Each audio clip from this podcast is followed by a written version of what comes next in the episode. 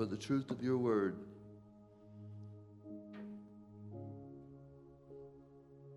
Father, we thank you for all that you've done for us and for the even greater things that are yet to come. We love you, Father. In Jesus' name, amen. Amen. You may be seated. I want to continue in the series that we've been teaching for the last several weeks. Healing belongs to us. We've used as our text scriptures Matthew chapter 8, verses 16 and 17, and Isaiah 53, verse 4. Matthew 8, 16, when the evening was come, they brought unto him many that were possessed with devils. And he cast out the spirits with his word and healed all that were sick, that it might be fulfilled which was spoken by Isaiah the prophet, saying, Himself took our infirmities and bare our sicknesses. And then they pulled out their smartphones and checked it on the reference. you know, there's so many things that we take for granted. And I think there's so many things that because we take things for granted, we fail to recognize how the people in the time of the Bible really lived. At the time that Matthew writes these things, there's only one other book of the Bible, the New Testament book of the Bible, that was possibly known at that time, and that was the book of James. We have the word at our fingertips in such a, a mighty way, in such a common way. But the people that the Bible was written to, they didn't have that. They didn't have an Old Testament parchment that they could go refer to.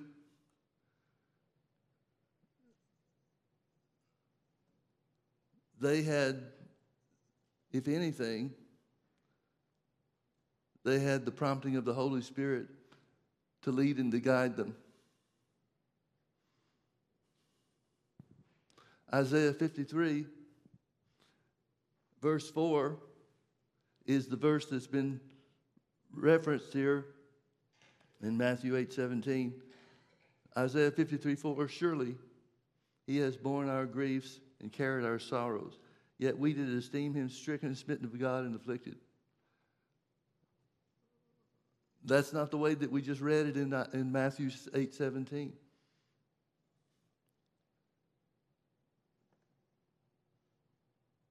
These two words, griefs and sorrows, are translated in other places in the Old Testament sickness and pains. We found in this study on healing belongs to us, we found the number of times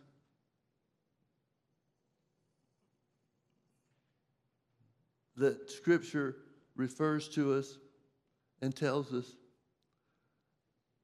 about how God's attitude toward man certainly and without question includes healing for the physical body. We saw in the Passover, the institution of the Passover, that when the blood was applied, the blood of the sacrificial lamb was applied to the doorpost and lintel of the homes that they lived in, that not only was the plague passed over for them and their household, but that through eating of the sacrificial lamb, the nation of Israel was healed. We see in Hezekiah's day, when he was the king of Israel, 765 years after the institution of the Passover, the Lord healed the nation of Israel once again. Then, when Israel was delivered from the bondage of Egypt and they crossed the Red Sea on dry ground, but Pharaoh's armies were destroyed when they chased in after them. A couple of days later, they come to a place where the waters are bitter. That could be more than just a bitter taste, it could be poisonous. The language is not very clear so that we know either way.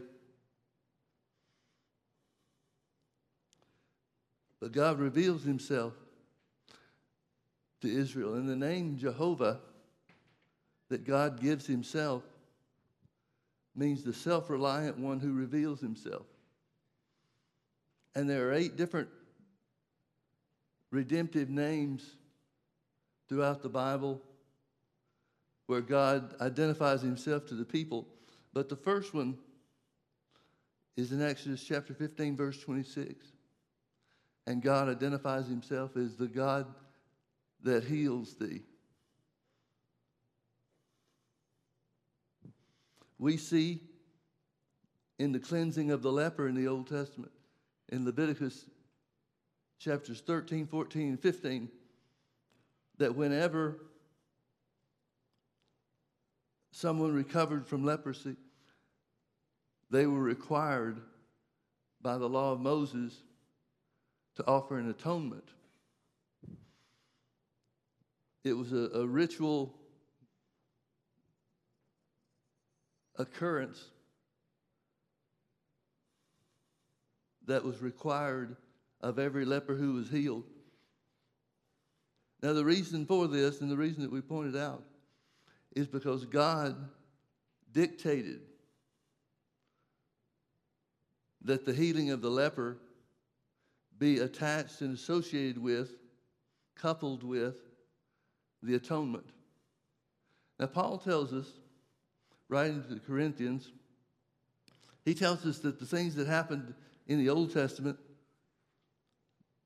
to Israel were given to us as types and shadows or examples of things that Jesus, the Messiah, would fulfill and did fulfill in his earthly ministry and then also in his crucifixion, death, and burial. But more important, the, re- the resurrection. We see Israel after they forfeit going in to possess the promised land. Israel's wandering in the wilderness for 40 years. We see time after time where an atonement is made, and, and the word atonement, Old Testament word atonement, just means covering. The Day of Atonement was a day that the sins of Israel were covered over for a year, and then they had to do it all over again. But it was the blood of the sacrificial lamb that made an atonement or made a covering for their sins so that righteous judgment would not fall on the people of Israel, but it would be deterred or deferred until Jesus makes the once and for all sacrifice for mankind.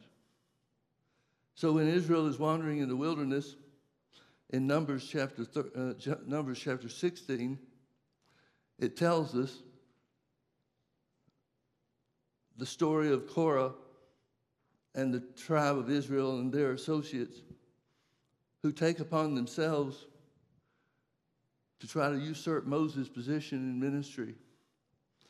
The Bible tells us that the earth opened up in the sight of all Israel.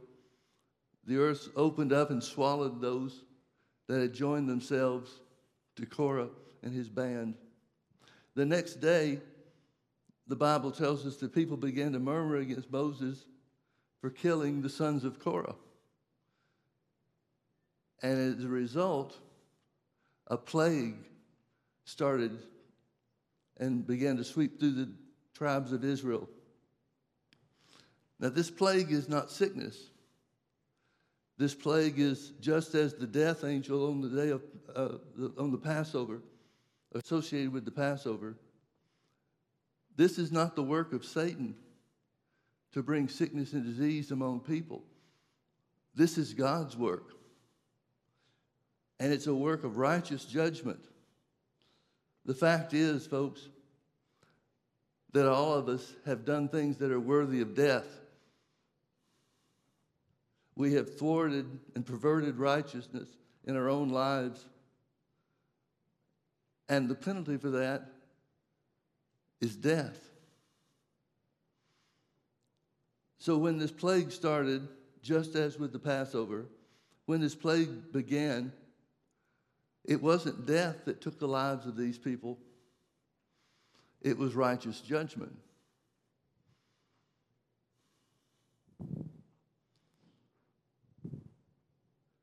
Moses, seeing what was taking place, saw that the plague had begun, and so he instructed Aaron to take a censer and put incense in it. And he ran among the people of, the, of Israel. And it said he stood between the living and the dead. And the plague was stayed. Through the atonement of the incense, in this particular case, it wasn't a sacrificial lamb or the shedding of blood.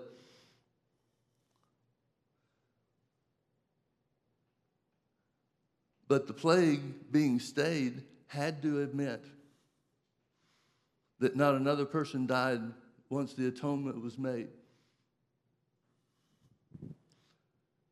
Numbers chapter 21 showed us how when Israel began to murmur and speak against God and against Moses,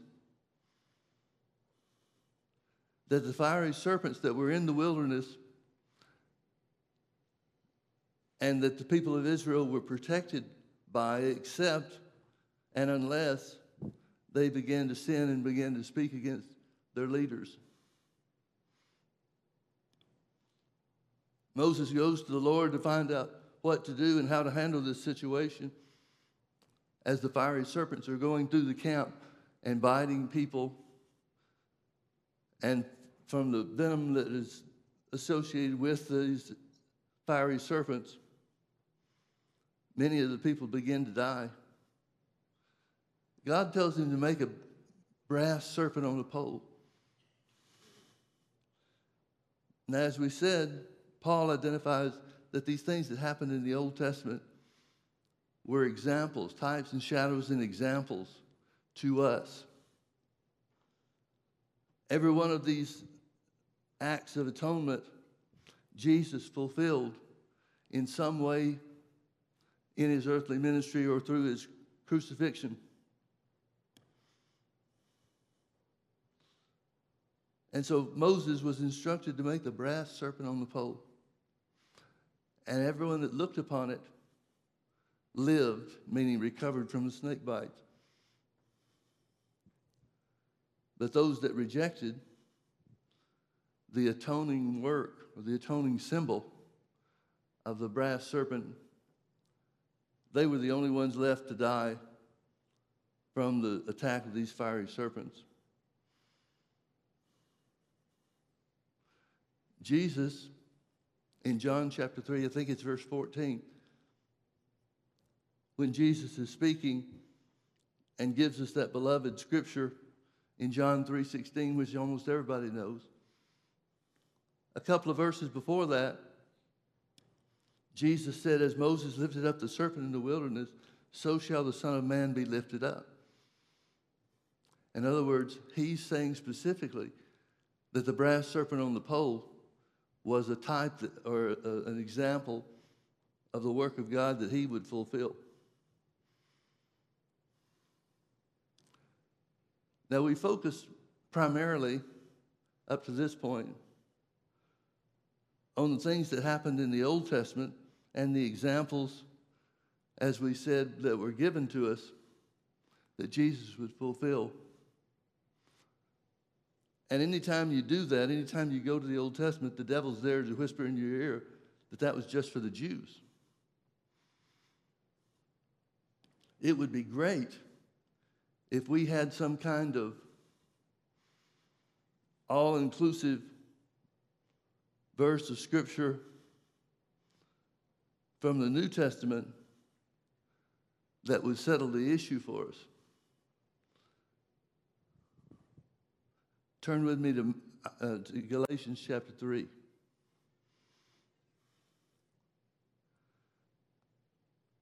Galatians chapter 3, verse 13 says, Christ has redeemed us from the curse of the law, being made a curse for us, for it is written, Cursed is everyone that hangeth on a tree, that the blessing of Abraham might come on the Gentiles through Jesus Christ, that we might receive the promise of the Spirit through faith. Christ has redeemed us from the curse of the law. Most people, if you ask them nowadays, what are you redeemed from? They'll say, I'm redeemed from sin. Because the forgiveness of sin is as far as many people go in identifying what God has done for them. But notice it doesn't say you've been redeemed from sin, it says you've been redeemed from the curse of the law. Now, if you'll turn back with me to Deuteronomy chapter 28, it tells us in the first 14 verses of the chapter, it tells us the blessings that will be ours by acting on and walking according to his word. But in verse 15, the curses begin a description of the curses.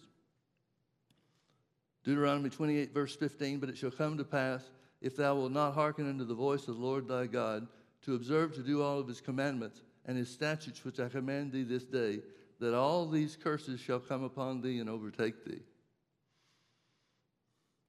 Folks, I want you to understand something. Healing does belong to us, but it's conditional. It was conditional for the children of Israel to walk according to the law of Moses, but it's, continual, it's uh, conditional for us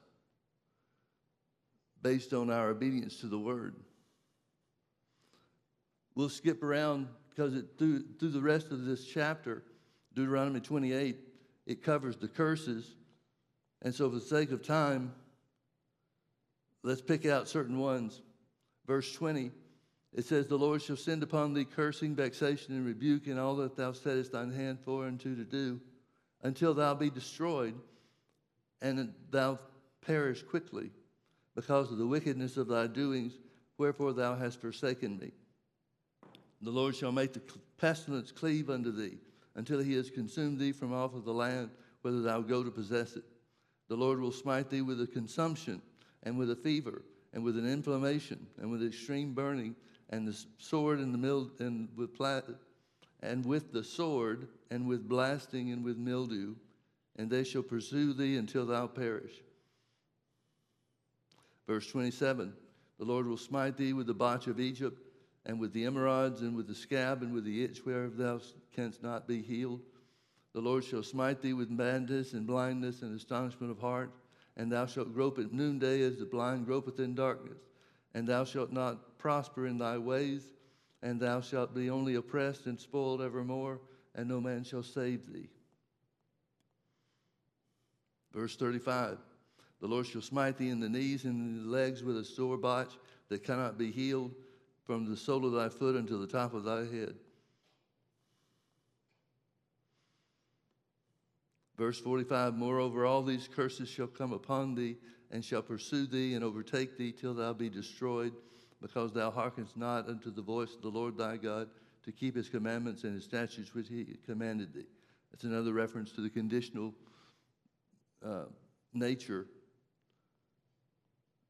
of the blessings of God. Skip down with me now to verse 20, uh, verse 59.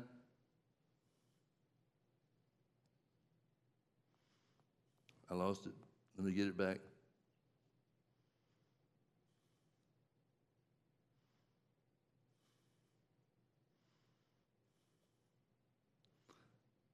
I really lost it.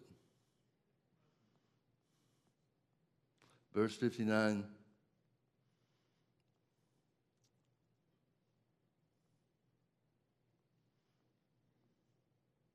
Then the Lord will make thy plagues wonderful, and the plagues of thy seed, even great plagues, and of long continuance, and sore sicknesses, and of long continuance.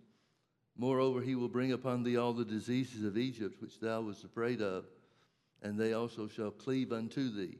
Also, every sickness and every plague, which is not written in the book of this law, them will the Lord bring upon thee until thou be destroyed.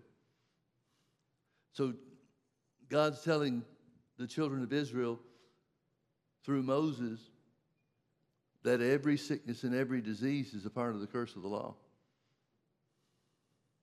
Every sickness and every disease, known or unknown to man,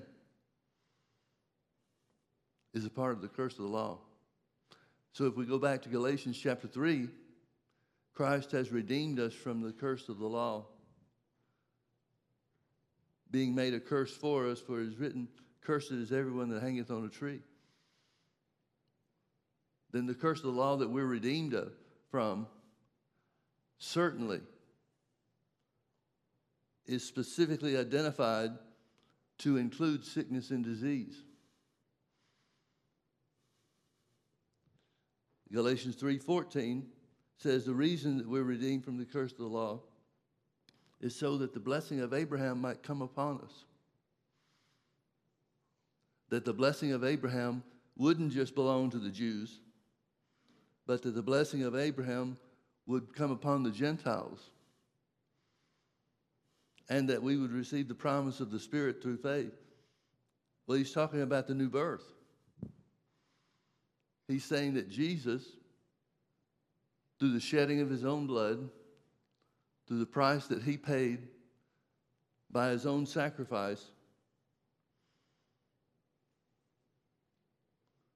that those blessings, the blessings of Abraham, would surely come upon the Gentiles. In other words, freedom from poverty, which in Deuteronomy 28, there's a whole lot of verses there that talk about material well being or material curses that would come upon us or come upon the Jews for failure to keep the law of Moses. Christ has redeemed us not only from sickness and disease, but He's redeemed us from poverty and lack.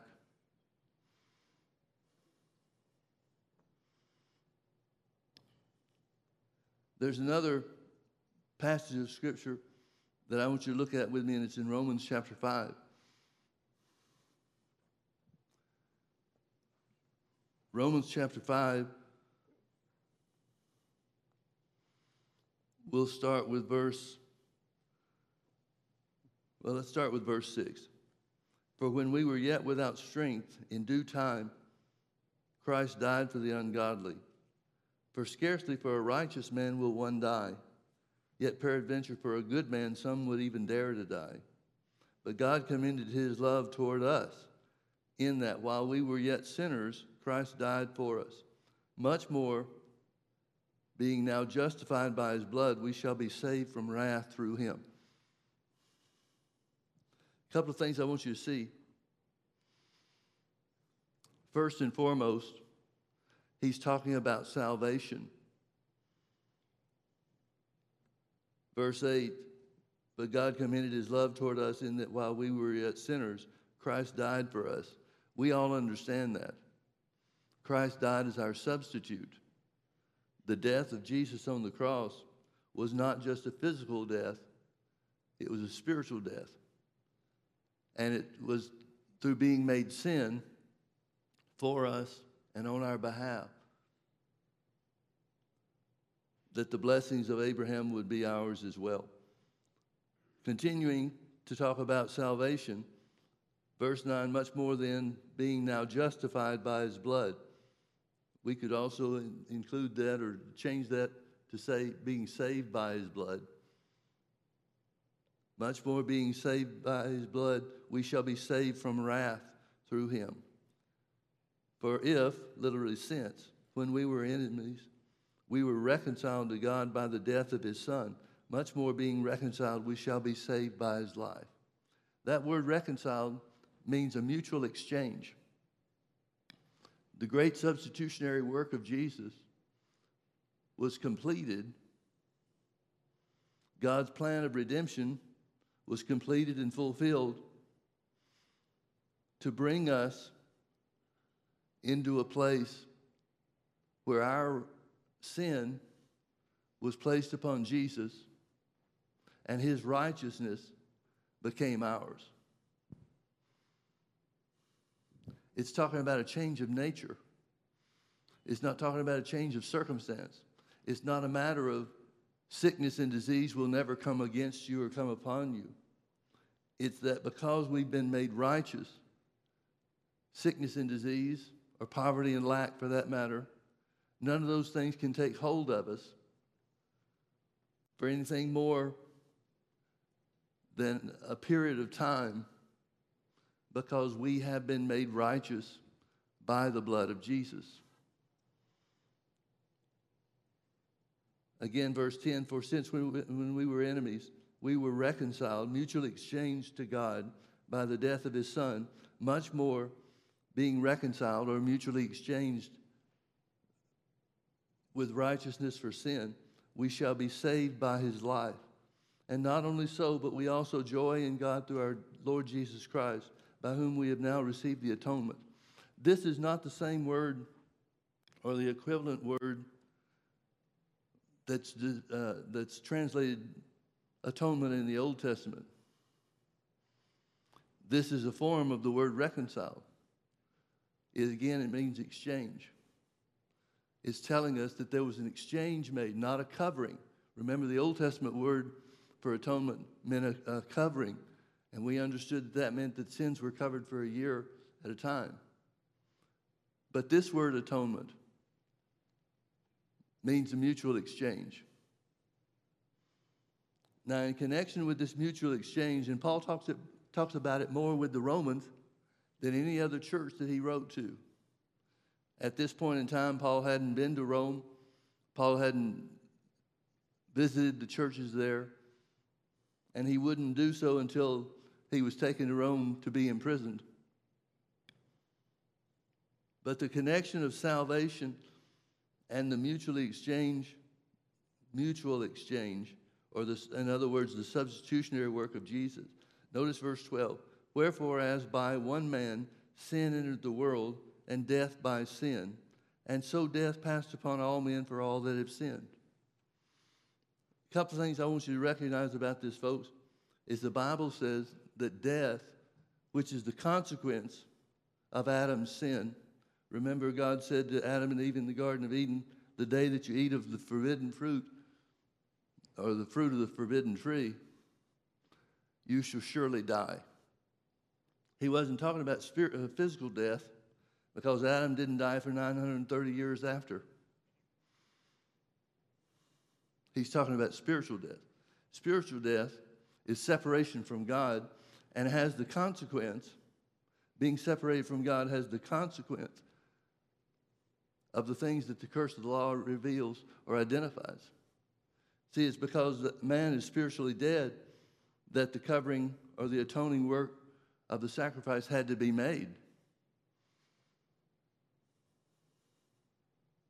And it says specifically that the, the circumstances or the accompanying consequences of Adam's sin was sickness and disease and was poverty and lack. So, where it says, much more by one man sin entered the world and death by sin, it's saying that sin opened the door to all of the curses of the law that are identified in Deuteronomy chapter 28. Well, if sin was the cause of sickness entering into the earth, then how is God going to deal with sin, uh, deal with sickness and disease, except by giving a, a solution, providing a solution to the sin that brought spiritual death into the world? In other words, Jesus becoming sin on the cross. The Bible says in Isaiah 53, verse 10, that God made him sickness or made him to be sick. Now, that doesn't mean he put cancer on him, it doesn't mean that Jesus got leukemia on the cross. It means that the dealing with the all important issue of sin versus righteousness had to be dealt with for sickness and disease in the same way that it was dealt with or made available through the consequence or the the canceling out of sin. Wherefore, as by one man sin entered the world, and death by sin, so death passed upon all men, for all have sinned. So the only answer for sickness and disease, the only answer for poverty and lack, is the answer for sin. If sin was the open, if sin opened the door to sickness and disease for mankind, then the only way to deal with the solution for sickness and disease is to deal with the solution for sin.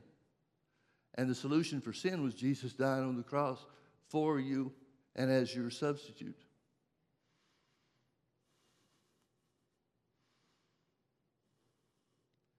Christ has redeemed us from the curse of the law, being made a curse for us. Now, what does that blessing of Abraham look like? How can we identify with the work of Jesus except by an example that the Bible shows us? Luke chapter 13, verse 10. And as he was teaching in the synagogues on the Sabbath, and behold, there was a woman which had a spirit of infirmity 18 years, and was bound together and could in no wise lift up herself. When Jesus saw her, he said, called her to him, and said unto her, Woman, thou art loosed from thine infirmity. Now notice the word loosed. This word that's translated loosed is a root word for redemption. Jesus says, Thou art loosed from thine infirmity. He's literally saying, Thou art redeemed from thine infirmity, thine infirmity. Woman, thou art loosed or thou art redeemed from this infirmity. And he laid his hands on her, and immediately she was made straight and glorified God. And the ruler of the synagogue answered with indignation because that Jesus had healed on the Sabbath day. And he said unto the people, There are six days in which men ought to work. In them, therefore, come and be healed, and not on the Sabbath day. The Lord answered him and said, Thou hypocrite, does not each one of you on the Sabbath loose his ox or his ass from the stall and lead him away to watering? And ought not this woman, being a daughter of Abraham, whom Satan has bound lo these 18 years, be loosed on this bond, loosed from this bond on the Sabbath day? Jesus gives two reasons why she should be loosed from her infirmity. And again, as we said, the word loosed there is a root word for redeemed. He says there's two reasons why she ought to be set free. One is because she's the daughter of Abraham. Folks, that goes back to Deuteronomy chapter 28. The conditional nature that the Bible speaks of, the keeping of the law of Moses, which brings the blessing of Abraham, specifically healing, to those that are the keepers of the law.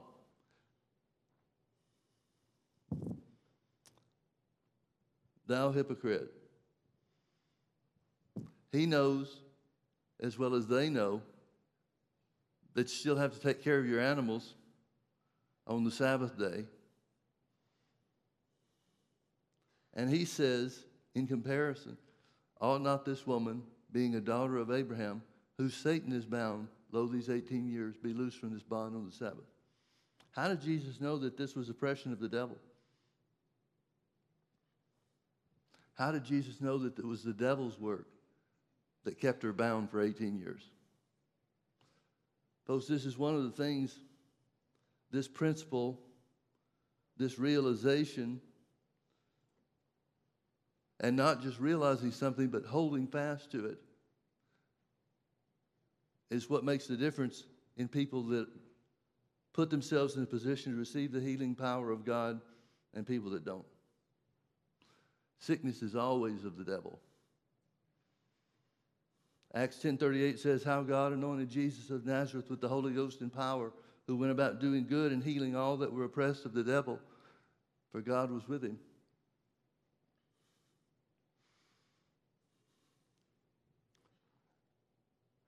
When God made the earth, it goes into some detail of what he did in six days. We know, of course, the Sabbath day was the day that he rested.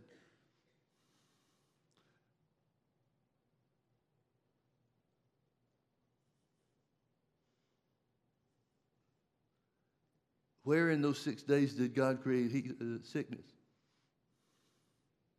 Where in those six days, which day was it that God made sickness? It wasn't on day one. It wasn't on day two, or day three, four, five, or six. The Bible says at the end of the six days, God made an end to everything that He created. That means if sickness and disease is or was of God, then he would have to have made it in one of those six days of creation. But we see instead that God looked at everything he made in the six days and said that it was very good. God considers things to be good when they're of him and not of the devil. If God ever had the opportunity to use sickness and disease against mankind, then it had to have been created by him. God and the devil don't share equipment. If God was ever going to put sickness on somebody, he would have to get it from the devil. And God and the devil are not working hand in hand.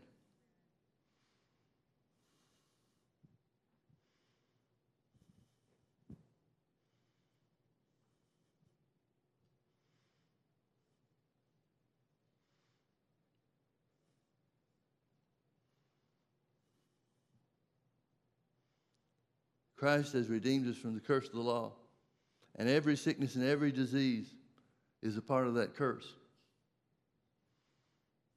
God doesn't want you or me or anybody to be sick.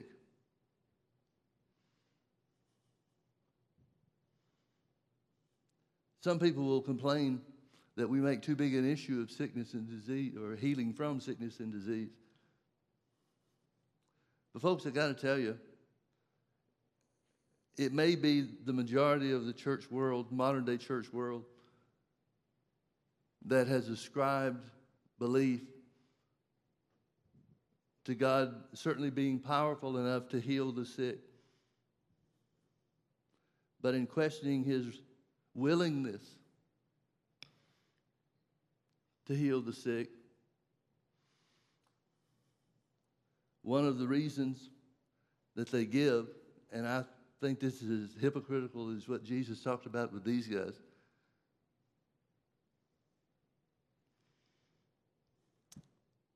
But one of the reasons that are given in opposition to the idea that healing belongs to us is that God uses sickness and disease for some higher purpose to teach us something.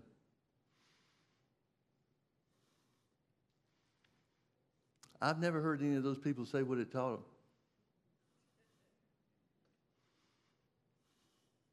Now, there are things to learn from sickness and disease and the experience of sickness and disease. The most notable one, in my opinion, is that it's better to be well.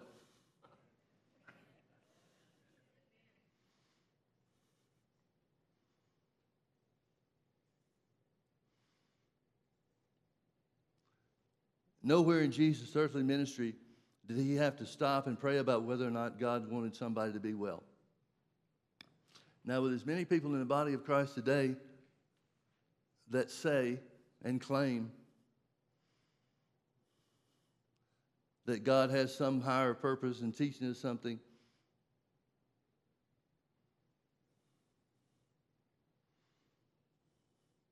I've never seen one of those people not trying to get healed in spite of their belief that God wants to teach them something.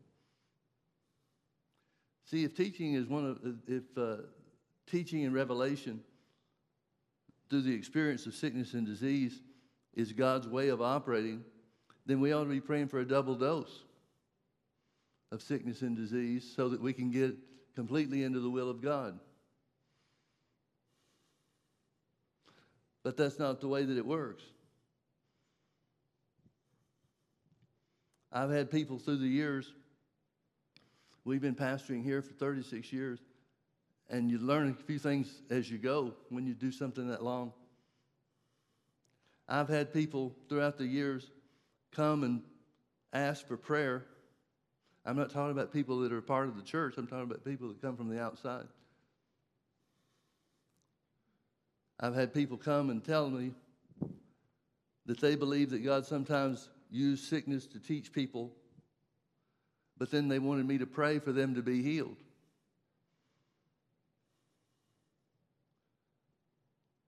It's impossible to have faith to be healed if you think that God sometimes teaches people through sickness and disease. Because the devil's going to tell you, first and foremost, if God does use sickness and disease to teach people, you're one of the ones that he wants to teach.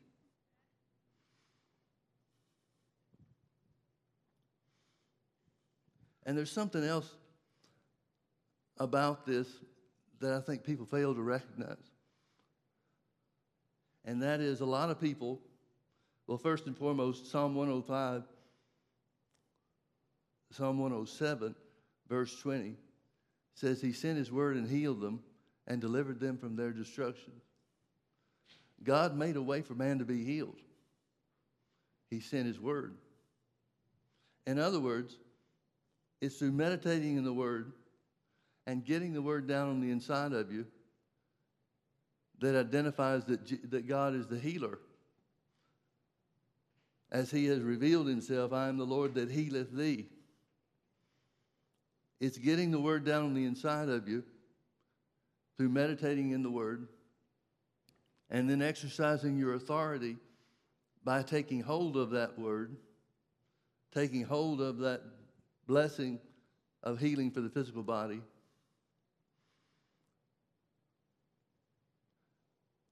that becomes the way for healing to manifest in our flesh.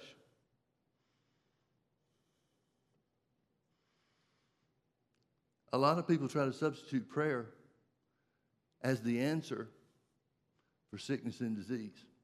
But God didn't send prayer and healed his people. He sent his word and healed them and delivered them from their destructions. He sent his word and healed them. It's not prayer that causes people to be healed. I've seen people going down while they were praying. Haven't you?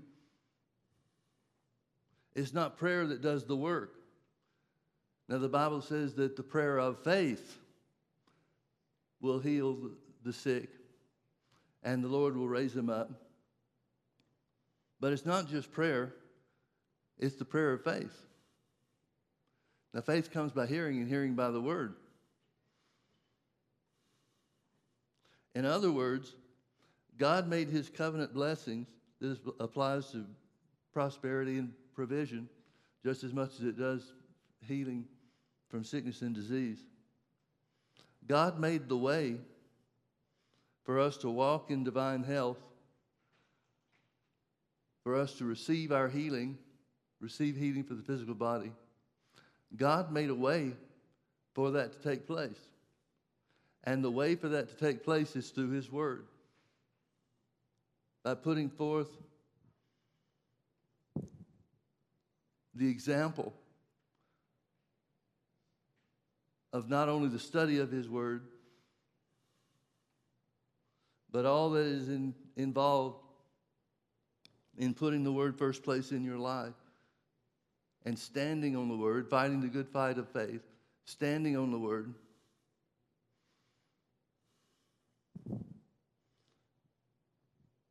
But most people want a quick fix.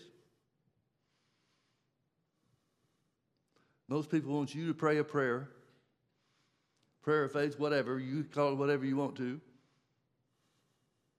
But you pray the prayer for me to get well.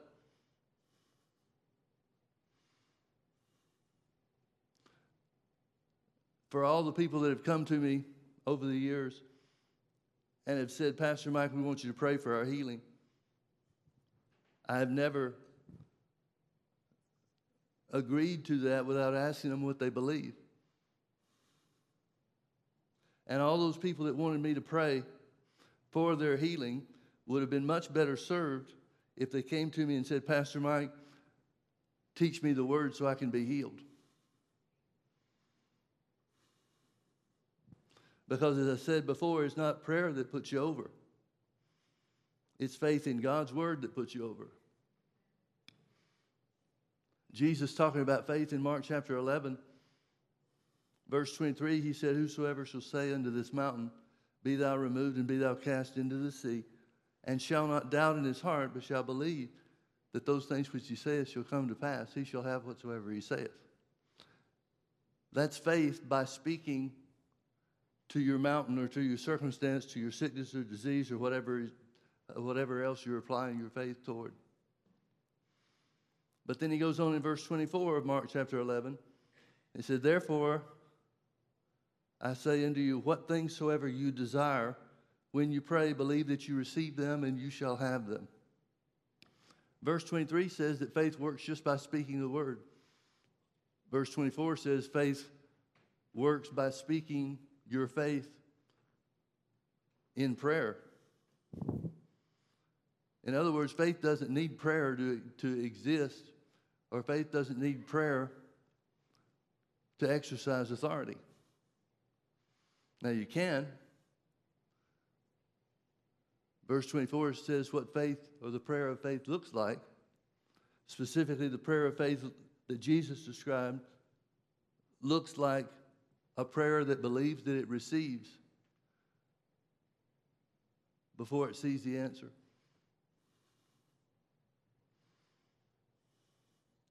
This is what is so important to me about understanding the kingdom of God.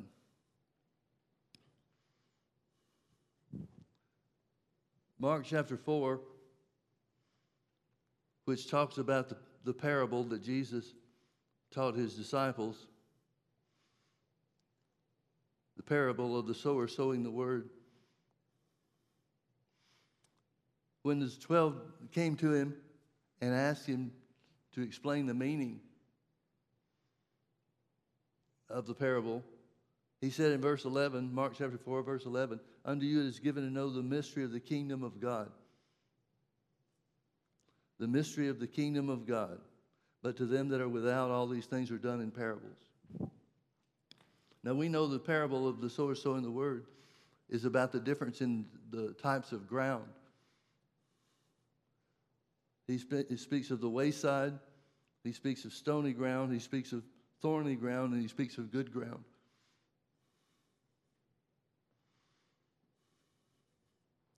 Now, the mystery of the kingdom of God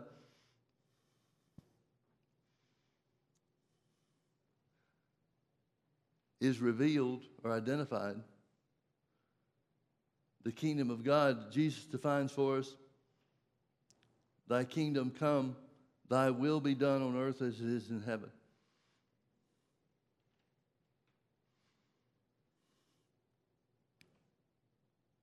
I know I teach on this a lot, and I know some people get tired of hearing it. But just on the other side of being tired of hearing about a subject is an understanding of it.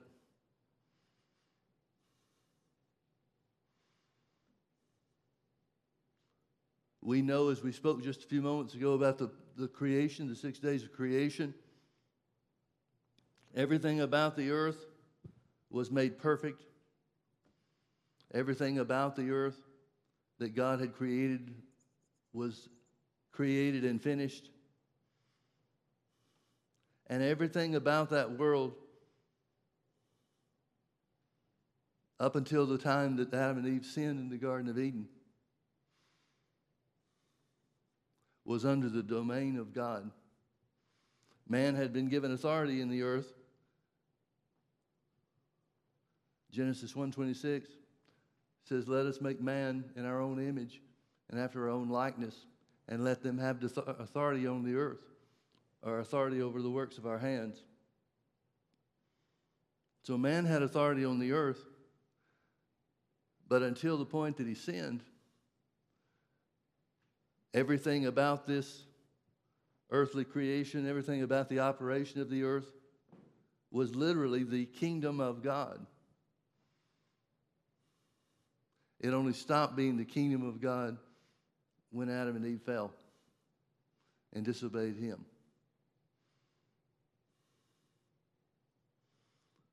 Now, folks, what would be the difference in God concerning heaven or earth?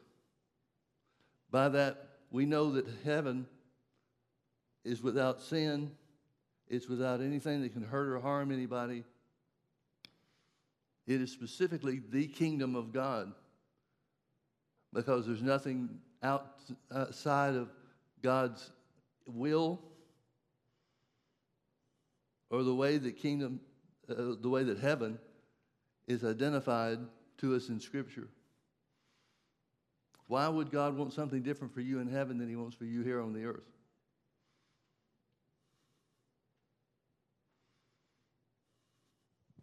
We see from the six days of creation that He made the earth in pretty much the same form as heaven. We don't have too many questions about what things are like in heaven. A lot of things we don't know, but we know that everything that's good is available in heaven. We know that there's no condition or instance in any way whatsoever that God would try to teach you something through an ungodly means. And sickness and disease are certainly ungodly means whereby spiritual death operates in this earth.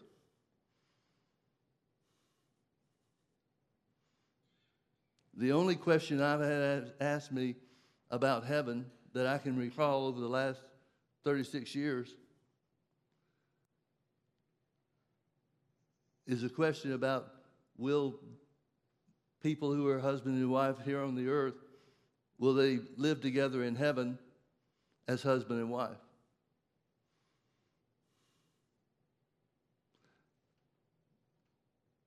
There might be another one another question that was asked and that is will we see our pets in heaven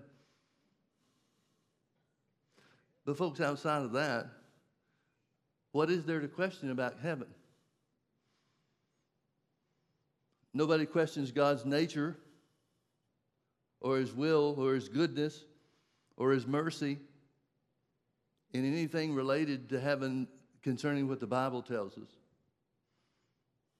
Everybody just accepts right off the bat that heaven is a perfect place. Well, the earth was created as a perfect place, too. We know through the fall of Adam and Eve, the sin of disobedience that they committed, that that was the thing that changed everything here on the earth. But it didn't change God. God didn't stop being good because Adam and Eve fell. In fact, we know that God had a redemption plan already in the works, already set out. The Bible says that Jesus was slain from the foundations of the earth or the foundations of the world. That doesn't mean the foundations of this present time where sin is operating in the earth. It means before God ever created the earth, he had a plan of redemption for mankind. The sin of Adam and Eve didn't catch him off guard. He knew what would happen before he created it. So, this phrase, the kingdom of God, is something that we need to recognize and hold fast to. Everything good is of God. Everything that's bad, everything that's evil, everything that's sick, everything that's impoverished, impoverished those are works of the devil in the earth.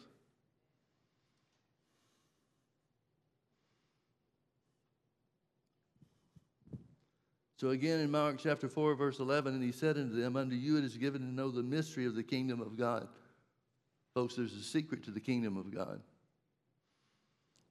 There's a secret that mankind as a whole does not accept or does not know regarding God and his plan. Unto you it is given to know the mystery of the kingdom of God, but unto them that are without, all these things are done in parables, that seeing they may see and not perceive, and hearing they may hear and not understand, lest at any time they should be converted and their sins should be forgiven them. Folks, we know that God, it's will of God for all men to be saved and to come to the knowledge of the truth. But Jesus seems to have a very pragmatic way of looking at things, of looking at mankind. It sounds like in this verse 12 that he doesn't want everybody saved or converted. Well, we know from other scripture that God does want everybody to be saved and converted. But Jesus was dealing with people that would utilize and try to hold on to, try to claim for themselves the blessing of God without making a change in their own heart. Let me take another run at saying that a different way. Jesus seems to be concerned concerned with people that will take spiritual principles and try to live by those spiritual principles that bring blessing rather than curses, but bring blessing into their lives without get, getting rid of or dealing with the sin in their own lives. These things are done in parables that seeing they may see and not perceive and hearing they may hear and not understand, lest at any time they should be converted and their sins should be forgiven them. Folks, there's a conditional nature to receiving the things of God, healing for the physical body being one of them. There's still a conditional work that we need to take into account. Now, thank God we don't have the 630 laws or commandments in the law of Moses, we have only one law, and that's the law of love. So all we have to do is keep ourselves walking in the love of God toward everyone, whether they deserve it or not, in order to put ourselves in a position to receive the blessings of the kingdom of God. I've seen people through the years that they came to us and was a part of our church for a while. But then they left, and then several years later they came back because somebody in their family was sick.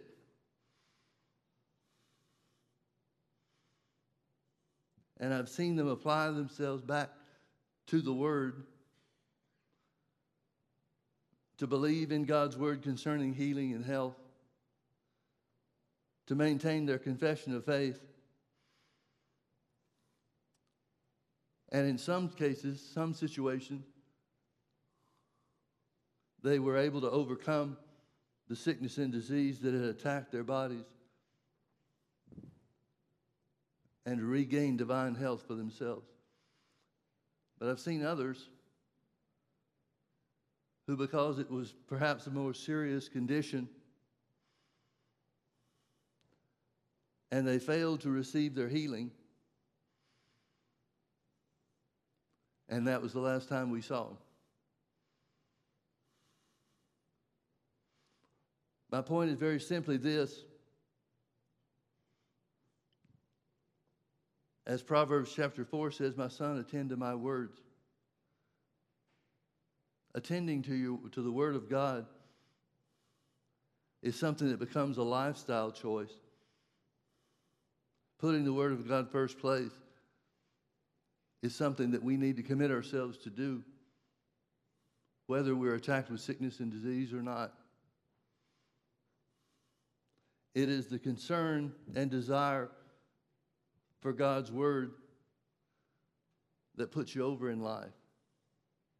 Remember what God told Joshua, Joshua 1 8, this book of the law shall not depart out of thy mouth, but thou shalt meditate therein day and night, that thou mayest observe to do according to all that's written therein. For then thou shalt make thy way prosperous, and then thou shalt have good success. You put the word of God first place in your life, it's not even God that's prospering you, it's you that's making your way prosperous. But all comes down to attention to the word. Back to Mark chapter 4. He tells them about the different types of ground. Verse 21 And he said to them, Is a candle brought to be put under a bushel or under a bed, and not to be set on a candlestick? For there is nothing hid which shall not be manifested, neither was anything kept secret, but that it should come abroad. If any man has ears to hear, let him hear. He's talking about putting the word first place in your life. And he said unto them, Take heed what you hear, and with what measure you mete, it shall be measured to you, and to them that hear shall more be given. Verse 26 And so is the kingdom of God as if a man should cast seed into the ground. Now remember Jesus' definition of the kingdom of God Thy kingdom come, thy will be done on earth as it is in heaven. So we could say that the kingdom of God, the definition of the kingdom of God, is the will of God concerning you. The will of God concerning you. So is the kingdom of God. So is the will of God concerning you. As if a man should cast seed into the ground, and he should sleep and rise night and day, and the seed should spring up and spring and grow up. He knoweth not how. The will of God concerning you is very clearly defined as putting the Word of God to work in your life and getting results, not instant results, but getting results by standing forth, standing in faith until the answer comes. One of the biggest problems that we have is the time involved in our faith working. Smith Wigglesworth said, if you wait till you need faith to get it, you're too late.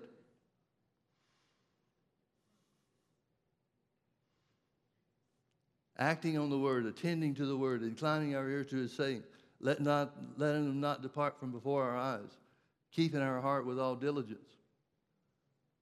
Those are things that we should settle and need to settle once and for all before we ever get in a life and death struggle with sickness and disease or anything else for that matter.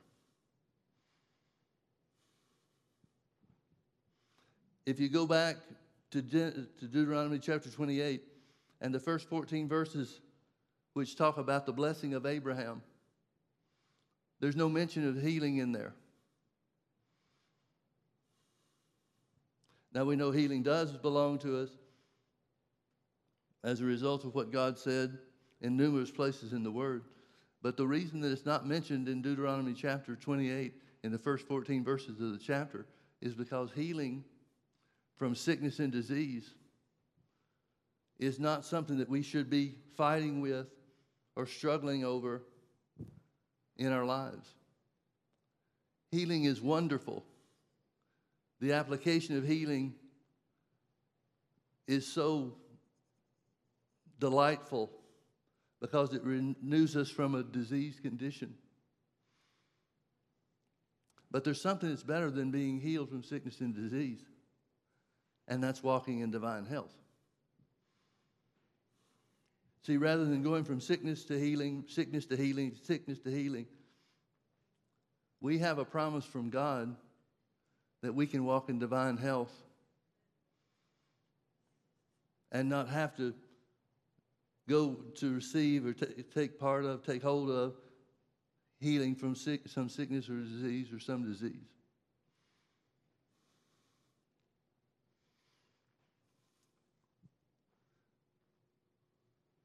So is the will of God concerning you, as if a man should cast seed into the ground and should sleep and rise night and day, and the seed should spring and grow up, he knoweth not how. Paul talked about, writing to the Hebrews, Paul talked about the need for patience. You have need of patience to receive the things of God. Now, folks, I want, to be, I want patience manifested in my life. I realize that patience is something that I need more and more of as we go. But I'm just like everybody else. I want patience and I want it now.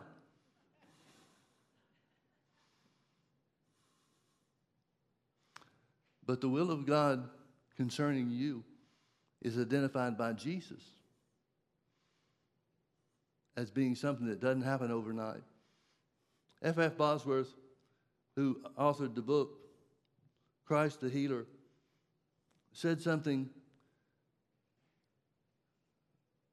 to a group of ministers. Well, he, he wrote it in one of his books, not Christ the Healer. But he said this He said, Sometimes our instant healings are a curse to us. Because somebody that receives their healing instantaneously never really has to fight or stand up and fight the good fight of faith. And so they become more susceptible to sickness and disease than they used to be. And if sickness and disease does come back upon them, they don't know how to take hold of the word and stand on it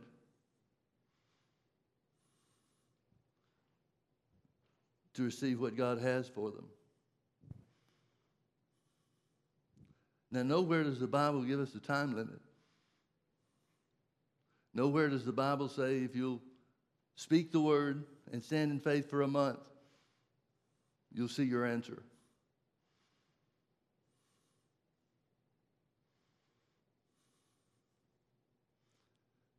And if God did have a time limit on these things, then I'm sure there's a lot of us that would look at it and say, well, if it's just a month, I can do that. But if it's a year, I don't know about that. Well, what if it's five years? What if it's 10 years? What if it's like the woman with the spirit of infirmity in Luke chapter 13? She was bound low these 18 years.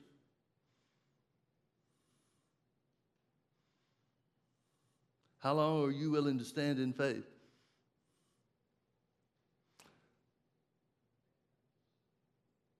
Folks, I've decided I'm willing to stand in faith forever. And I firmly believe that if you take that position, you won't have to. You take the position that you're willing to stand in faith for as long as it takes. then that pretty much solves the, the patience issue. And it puts you in a position to receive from God. So is the will of God concerning you. It's as if you've planted, a man planted seed into the ground and he rise, rises and sleeps rises and sleeps, rises and sleeps.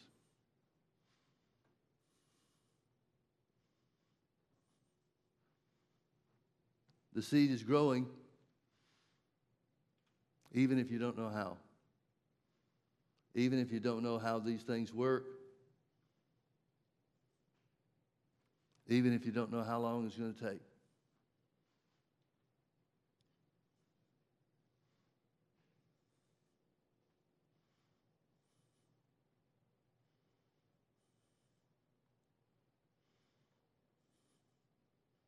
Let's pray.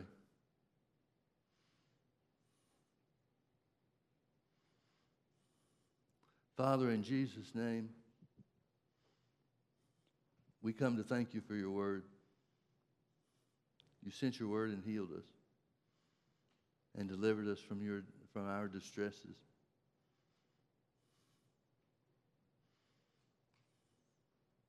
Psalm 103 tells us that you redeem our life from destruction and you crown us with loving kindness and tender mercy.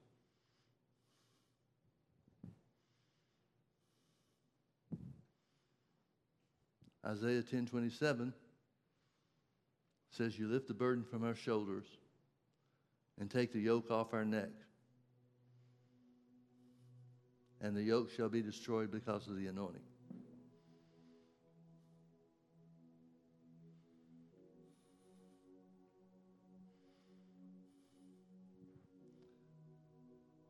Jesus bore our sick, sickness and carried our pains. He was wounded for our transgressions. He was bruised for our iniquities. The chastisement of our peace was upon him. And with his stripes, we are healed. Galatians 3:13 tells us that Christ has redeemed us from the curse of the law, being made a curse for us. For it is written, Cursed is everyone that hangeth on a tree. James 5:15 tells us that the prayer of faith shall heal the sick. And you, Lord, will raise us up. Father, we have so many great blessings, great promises, great truths that reveal to us your character and your nature. And because you are good, you always favor healing and you're always against sickness.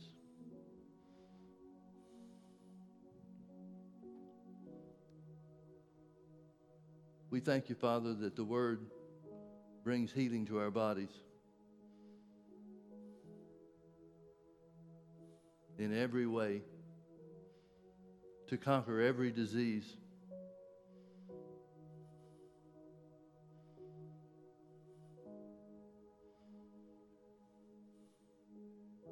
Thank you, Lord, that we're healed by the stripes of Jesus. Lord Jesus, you've done everything there is to do to pay the complete price to restore us into the kingdom of God, to restore us to divine health.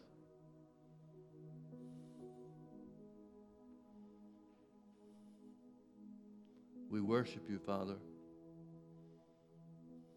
We thank you for your great plan of redemption. We thank you that we are redeemed. Loose from the bonds of Satan in every way possible. In Jesus' name. Amen. Let's all stand, please. Kurt, you want to come up, please? We have a gentleman in our church that has asked us to agree with him for healing for his body. And so we'd like to do that now.